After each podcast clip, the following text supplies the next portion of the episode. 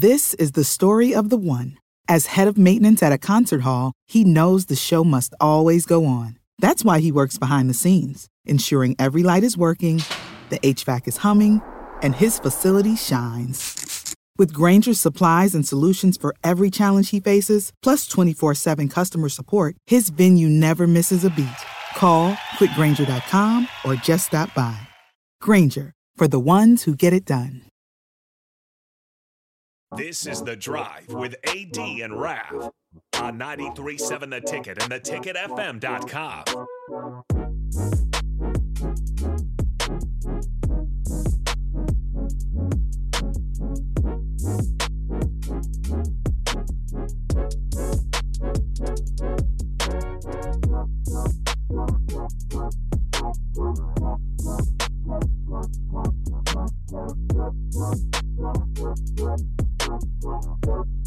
All right, everybody, we're back again. This is the drive on 93.7 the ticket. It is Friday, and we need to talk some Nebraska baseball. But before we get to that, I saw the funniest thing on the old Instagram machine. Back in 1977, the Los Angeles Lakers, it was an eight round NBA draft. They drafted Scooby Doo and a chair. What, what do you mean? Hold up. A, a chair? Yeah, yeah. Elaborate on this, Yes, Raph. Okay. unpack Okay, that. so the the you know NBA teams are probably what like 12 guys deep or whatever. Yeah. And the NBA draft back in 1977 was eight rounds. So I'm guessing the Lakers probably thought they had enough players. Yeah. So their last two, the last two rounds, they drafted Scooby Doo and a chair. like actually drafted him. Yeah, Wow, Yes. they wasted two draft picks. but the NBA came back and rejected the choices afterwards. but I, I, I saw that. I was just like, Scooby Doo got drafted by the Los Angeles Lakers. I was like, that's the, that's the best piece of news I've seen all day. That's that's incredible. But uh no, back to your point, Nebraska baseball. How about them? Uh so Nebraska they have a four game set this weekend with uh, Grand Canyon. They win last night 7 to 2 over Grand Canyon. Grand Canyon's Canyon's a program also guys that won 37 games last year. Um and I Wow, believe I believe they went into yesterday 4 and 0. And so they're they're they're a they're a pretty good ball club down there in Phoenix. Um, however, they need to get some better lighting on their stadium. If you watch the ESPN Plus broadcast, it's dark. Oh, I mean, the lights the good. lights do not show up. They're, they're and they're playing four night games this weekend. Um, Yeah, they all seven o'clock. so so Central you Standard. yeah so you Five look o'clock. at um N- Nebraska and Grand Canyon last night they Nebraska wins 7 to 2 they got a really strong start from Drew Christo last night former Elkhorn Antler uh Drew Christo is a guy who has been a member of the team for for a couple of years now still trying to figure out what role to carve out. And what I mean by that is he's been given midweek opportunities against the North Dakota States, against the Creighton's, and and some I mean what I suppose you would you would constitute as a bullpen game. Excuse me. But he's now he, he's been struggling over the last couple of seasons to consistently have some productive output. Um, he had a nice little performance over the the la- the first weekend in Dallas. Uh, I believe he pitched against was it? I, I believe he pitched against Oklahoma um, on Sunday. Yeah. Drew Christo, Drew Christo got in there, but then last night he started the game, went six six strong innings, four strikeouts, just one earned run for the former Elkhorn uh, high school baseball player. So uh, hopefully we start to see Drew Christo come along because that was also a guy that out of, out of high school was looking at being drafted, and so you might remember that year.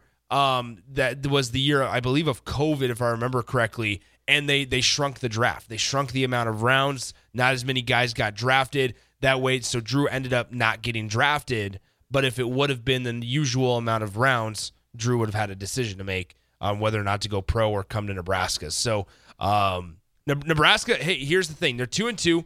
They have a chance to to you know once again get another one tonight. And and if they leave this weekend five and two after a, four game sweep of, of Grand Canyon, you feel really really good about where Nebraska's at. This is the story of the one. As a maintenance engineer, he hears things differently. To the untrained ear, everything on his shop floor might sound fine, but he can hear gears grinding or a belt slipping. So he steps in to fix the problem at hand before it gets out of hand. And he knows Grainger's got the right product he needs to get the job done, which is music to his ears. Call, clickgrainger.com, or just stop by. Grainger, for the ones who get it done. So So, so Nick, I was going to ask you, do they have who, who their like three pit, three top pitchers will be on the weekends, So or not- are they still working not- on that? It's not set in stone. Um, they they they're throwing out the same. So I mean, most of the time it's going to be a three game set, right? You'll play on Friday, Saturday, and then Sunday uh, in a series. Sometimes you'll have the four games. Um, that Thursday game is going to be similar to yesterday. I think Drew Christo is going to be kind of that guy there. Um, and, and as of right now, this it's the same starting rotation that it was in opening weekend last week in Dallas. Friday is going to be Brett Sears. Saturday is Will Walsh, and Sunday is Caleb Clark. And so those are the three guys that they're kind of going out and in, in, that order. But it's nothing is set in stone. And even Will Bolt admitted that over the last week is that they're they're still figuring out which roles guys are, are going to hold going into the to the you know the strong and, and bulk of the season. So. Gotcha, gotcha. the roster there. Yep. Yeah, it's, it's going to be good. They, they have a solid roster, a couple really nice guys on, on that, really ni- really good ball players out there. Um, obviously, and Dylan Carey, who's going to be a guy that'll hear his name called in the MLB draft at, at the end of next season uh, because he's just a sophomore here to this year. Um, they also have Caden Brumbaugh, who came from Oklahoma State two seasons ago, was expected to be a big part of the roster last year, but uh, I think was was banged up a little bit, and he ended up redshirting in 2023. Um, so now here in 2024, Brumbaugh is kind of going to be your everyday second baseman. You'll have Dylan Carey, who slid over to shortstop. Um, and how about this? How about Josh Overbeek? Josh Overbeek ended up breaking a finger in in the opening weekend. He was the starting third baseman and leading hitter through those first three games down in Dallas for Nebraska. Broke his finger. He's going to miss about three weeks of time as well. Um, so that's something Nebraska's going to have to replace. Uh, but then you also re- return guys like Josh Caron behind the dish, who's a three-year starter at catcher. Um, you're gonna have you return Gabe Swanson in the outfield as well. So uh, you hope that Nebraska is kind of on this upward trajectory. It's been a little disappointing since that regional appearance back in 2021. Uh, so you hope that they're on an upward trajectory to where they can uh, kind of carve out some wins, especially in the early parts of the year. Because as you know, with Big Ten baseball, it's not the most well respected conference nationally. You don't get a lot of RPI benefits. Cold weather Uh. Yeah, Cold you, don't- weather you, you don't you don't get a lot of RPI benefits. You know, beating Northwestern in in May, and so you just don't. It's not. They're not the SEC schools. They're not ACC schools or warm Big. Twelve. It's warm weather. That's Absolutely. What it is. And so so part of that is Nebraska needs to figure out ways to rack up wins early on because similar to Husker men's basketball where it's all resume killers, that's the bulk of the Big 10 season unless you're playing, you know, Iowa, Indiana or um I'm trying to think of one more one more. Maryland's going to have kind of a, a downward year because they lost a couple guys to the draft and their manager ended up going to Alabama.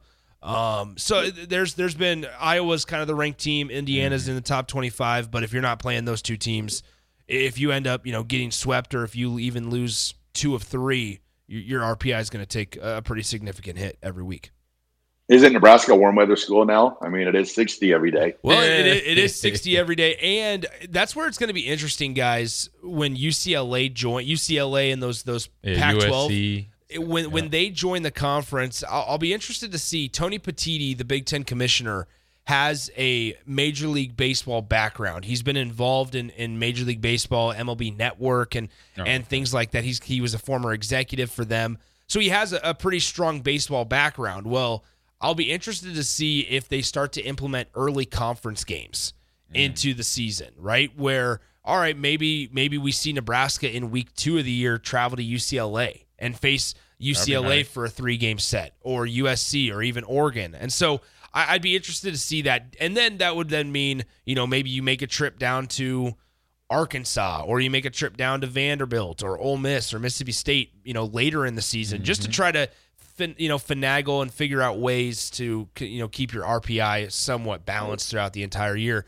instead of all right Nebraska at the end of the non-con might be in the top 30 RPI but just from play- playing baseball and even winning games sometimes just because the RPI for other Big 10 programs aren't very high or or also well aren't respected, well respected, they're going to take a hit. And Yep. so Yep. uh, Nebraska's just got to kind of got to. That's why these mid these early season games are so crucial for Huskers. So time. Gotta get him in. And then we got Dubs. we got Nebraska beach volleyball. They play again today. They they that's right. were they swept six to nothing yesterday against McKendree. There you go. Nebraska Nebraska women's gymnastics is at the Big Fives tonight, five o'clock on the Big Ten Network, so you can watch that. And then Peru State Bowling, they're down in Topeka. So I they, did um, see that. Going to try and get a spot in the NAIA tournament. So good luck to Peru State also. So there's there's sports on sports on sports this weekend. Yeah. Who You're- needs who needs the NFL and college football? You're absolutely right. Yeah. All right, Rafi, we got Raf's good take when we return. Yes, sir. All right, well throw it a break. Just the drive. 93.7 the ticket. This is the story of the one. As head of maintenance at a concert hall, he knows the show must always go on. That's why he works behind the scenes, ensuring every light is working, the HVAC is humming, and his facility shines. With Grainger's supplies and solutions for every challenge he faces, plus 24 7 customer support, his venue never misses a beat. Call quickgranger.com or just stop by. Grainger, for the ones who get it done.